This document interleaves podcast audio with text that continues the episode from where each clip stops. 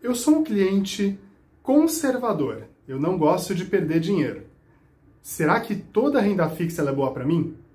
Ou então, eu sou um cliente agressivo. Eu quero colocar todo o meu dinheiro em ações. Vale a pena investir em alguma renda fixa? Essas são as duas perguntas que a gente vai responder no vídeo de hoje. Se você empresta um dinheiro para uma pessoa que ela é uma má devedora, é natural que você espera receber um maior retorno naquela renda fixa que você emprestou, concorda? Naquela dívida. Lembra que a gente falou que renda fixa é dívida? Se eu empresto para uma pessoa que tem é, a possibilidade de me dar default, de ela não pagar o que eu emprestei para ela, é óbvio que eu vou esperar um nível de juros muito elevado.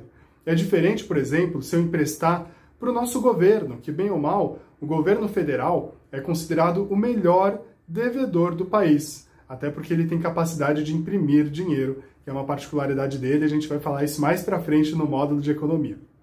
Então, se eu empresto para um devedor ruim, eu espero ganhar não apenas poucos por cento de juros ao ano, eu espero ganhar 20, 30% ao ano. E obviamente tem um risco de calote muito grande. Então, essa renda fixa, se eu sou uma pessoa muito agressiva e que aceito esse tipo de risco, bom, talvez ela possa ser interessante para mim, para uma pequena, pequenininha parte do patrimônio. Mas se eu sou uma pessoa conservadora, com certeza não vou querer emprestar para esse mal devedor. Eu prefiro emprestar para alguém que vai me pagar menos, mas eu não vou correr o risco de perder o meu dinheiro. Então, por isso, a resposta para a renda fixa é ela existe para todos os perfis de investidores. É tudo uma questão do quanto que você aceita receber em troca de um risco maior ou não de calote em cima desse seu empréstimo. É isso.